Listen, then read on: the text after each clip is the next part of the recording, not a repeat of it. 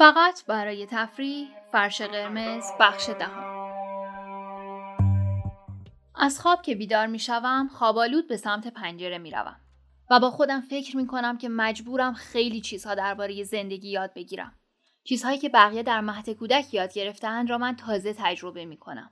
مثلا هیچ وقت نفهمیدم که مردم چرا انقدر من یا کارهایم را جدی می گیرند. دو نمونه ذکر می کنم که شباهت هایی هم با هم دارند. وقتی در دانشکده بودم روی کامپیوتر خودم شناسه ریشه داشتم. root بالاترین سطح دسترسی در سیستم های یونیکس و هر شناسه ریشه یک اسم هم دارد. این اسم فقط کاربرد اطلاعاتی دارد و استفاده دیگری نمی شود. من اسم کاربر ریشه خودم را لینوس توروالز خدا گذاشته بودم. من خدای ماشینی بودم که در دفتر کارم قرار داشت. این روزها finger کردن یک کاربر روی یک ماشین دیگر به منظور اینکه چک کنیم که آیا به سیستم login کرده یا نه تقریبا منسوخ شده.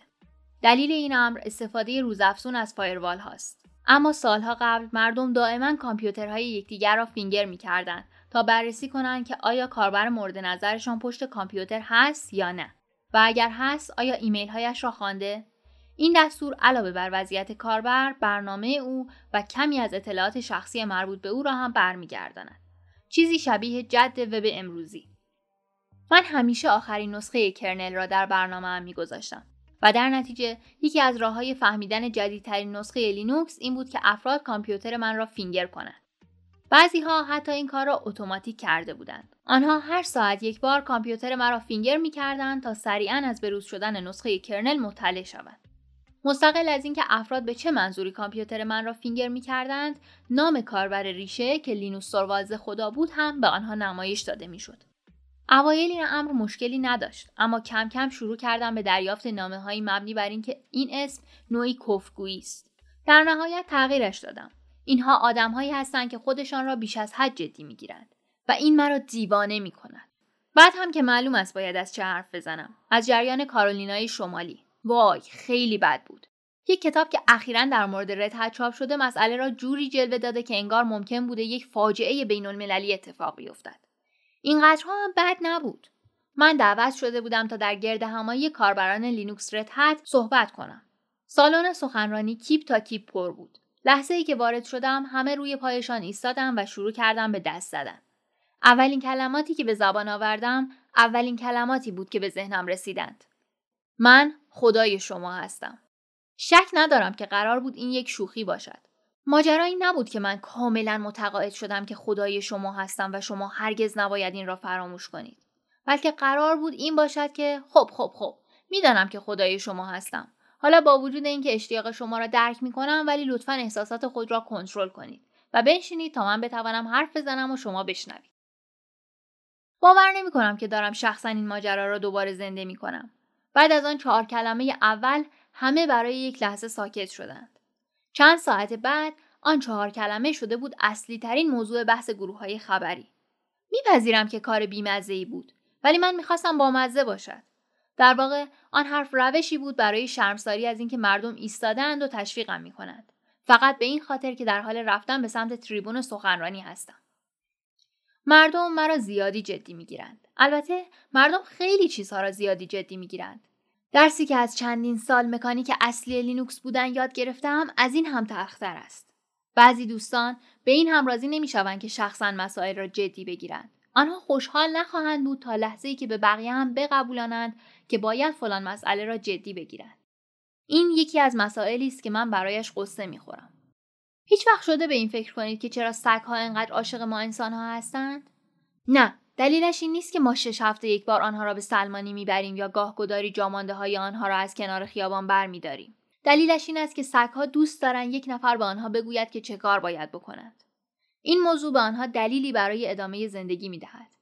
مسئله به خصوص وقتی خیلی برایشان مهم می شود که بدانیم اکثر سگهای ما عقیم شدند و دیگر قادر به ادای تنها وظیفه طبیعیشان که ادامه بقای نسل پشمالوس هم نیستند.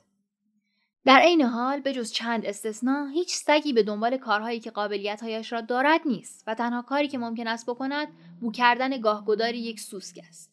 شما در نقش یک انسان فرمانده سگها هستید و به آنها می‌گویید که چگونه باید رفتار کنند. پیروی از دستورات شما دلیل وجودی بعضی از سگ هاست و خودشان هم از این موضوع لذت می‌برند.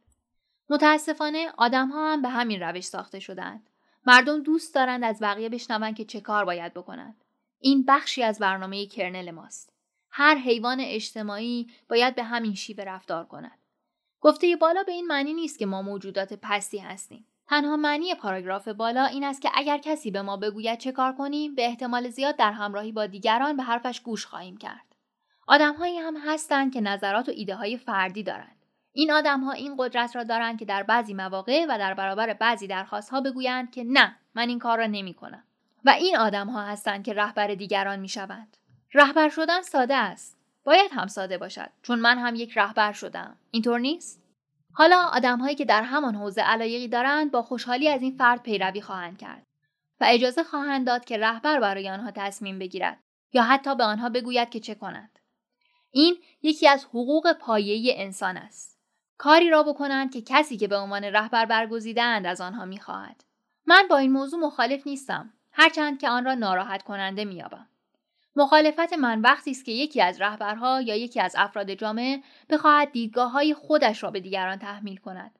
این موضوع فقط ناراحت کننده نیست بلکه ترسناک است.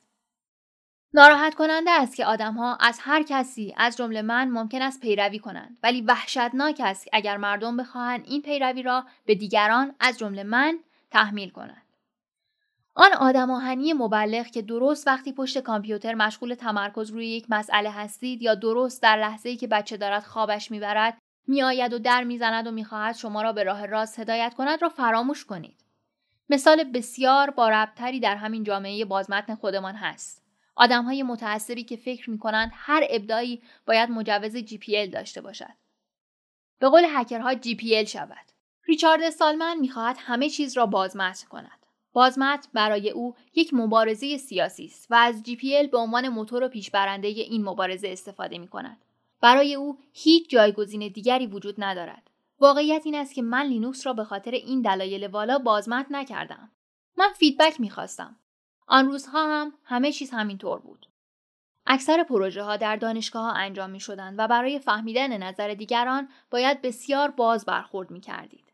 وقتی دانشگاه دیگری در مورد برنامه می‌پرسید متن برنامه را به آنها می‌دادید کاری که استالمن کرد این بود که بعد از جدا شدن از پروژه های مورد علاقه‌ش عامدانه به انتشار بازمتن برنامه ها ادامه داد بله باز کردن پروژه ها و قابل استفاده کردن آن برای همه به شکلی که لینوکس برای همگان قابل استفاده است راهی است به سوی کسب مزایای بسیار زیاد از جمله امکان دادن به دیگران برای سهیم شدن در خلاقیت برای درک نتیجه این تصمیم کافی است به استانداردهای پایین نرم افزارهای بسته در مقابل نرم افزارهای بازمتن نگاه کنید. بازمتن و GPL فرصتی است برای خلق بهترین تکنولوژی ممکن. موضوع بسیار ساده است. بازمتنی از احتکار تکنولوژی جلوگیری می کند و به هر کسی که علاقه به پیشبرد آن دارد اجازه می دهد که در این کار مشارکت کند. بازمتن بودن یک پروژه باعث می شود هیچ علاقمندی از دایره آفرینش و خلاقیت بیرون گذاشته نشود. این نکته کوچکی نیست. استالمن که لایق یک بنای یاد بود برای بنیان نهادن GPL است زمانی شروع پروژه و ایجاد مفهوم نرم افزار آزاد را کلید زد که همکارانش پروژه های آزاد و بازمتن آکادمیک در مؤسسه تکنولوژی ماساچوست را که برایش جذاب بودند به مقصد محیط های بسته تجاری ترک کردند مشهورترین این پروژه ها لیسپ بود. لیسپ زبانی که در حوزه های هوش مصنوعی شهرت بسیاری داشت و هنوز هم در این حوزه و حوزه های دیگر از آن استفاده می شود. لیسپ به عنوان بخشی از یک پروژه هوش مصنوعی شروع شد و تا آنجا پیش رفت که یک نفر احساس کرد که این زبان آنقدر پیشرفت کرده که می شود آن را با موفقیت تجاری کرد و از آن به پول رسید. در دانشگاه ها این زیاد اتفاق می افتد. ریچارد آدم تجاری نبود و به همین دلیل وقتی پروژه لیسپ در سال 1981 زیر نظر شرکت سیمبولیکس رفت تا به پول برسد او از پروژه کنار گذاشته شد. برای مضاعف شدن دردناکی ماجرا سیمبولیکس بسیاری از همکاران خوب او را هم استخدام کرد و نتیجه این شد که آنها آزمایشگاه هوش مصنوعی را ترک کردند. همین اتفاق چند بار دیگر هم تکرار شد. برداشت من این است که انگیزه فعالیت های بازمتن او بیشتر از اینکه ضد تجاری باشد در مخالفت با حذف افراد از پروژه ها بوده است. برای او بازمتن به معنای بیرون نماندن از پروژه هاست. توانایی باقی ماندن در هر پروژه‌ای مستقل از اینکه چه سازمان تجاری حمایت آن را بر عهده می‌گیرد. جنبه فوق‌العاده GPL در این است که به هر کسی اجازه ورود به بازی می‌دهد. به این فکر کنید که این چه قدم بزرگی در پیشرفت تمدن بشری است. ولی آیا این پیشرفت به این معناست که هر چیزی باید GPL شود؟ به هیچ وجه. این همان بحث سخت جنین در تکنولوژی است. انتخاب GPL یا استفاده از کپی های سنتی باید به فرد فرد مبتکران و برنامه نویسان واگذار شود. هر کسی حق دارد در این مورد برای خودش تصمیم بگیرد. چیزی که درباره ریچارد من را دیوانه می کند گرایش او به سیاه و سفید دیدن همه چیز است. این دید باعث به وجود آمدن گرایش های سیاسی مختلفی می شود و او هیچ وقت دیدگاه دیگران را درک نمی کند. اگر او همین بحث ها را در مورد دین می کرد همه او را یک بنیادگرا می دانستند. در واقع دومین چیز آزاردهنده دنیا بعد از مبلغین مذهبی که در خانه ام را می‌زنند و توضیح می‌دهند که من باید به چه چیزی باور داشته باشم کسانی هستند که در خانه ام را می‌زنند یا صندوق پستی الکترونیکی ام را بمباران می‌کنند و به من می‌گویند که برنامه هایی که نوشتم را باید تحت چه مجوزی منتشر کنم. این یک مسئله سیاسی نیست. مردم باید حق داشته باشند در مورد خودشان تصمیم بگیرند. اینکه به کسی پیشنهاد بدهید که به فلان دلیل بهتر است از مجوز جی پی استفاده کند یک چیز است و اینکه روی این امر اصرار کنید یک چیز دیگر. خیلی بد است وقتی مردم به من اعتراض می کنند که چرا برای شرکتی کار می کنم که تمام محصولاتش را GPL نکرده. جواب من فقط این است که این موضوع به آنها مربوط نیست. چیزهایی که باعث می شود من از ریچارد برنجم این اعتقاد او نیست که لینوکس به دلیل استفاده از ابزارهای پروژه گنو باید گنو لینوکس نامیده شود.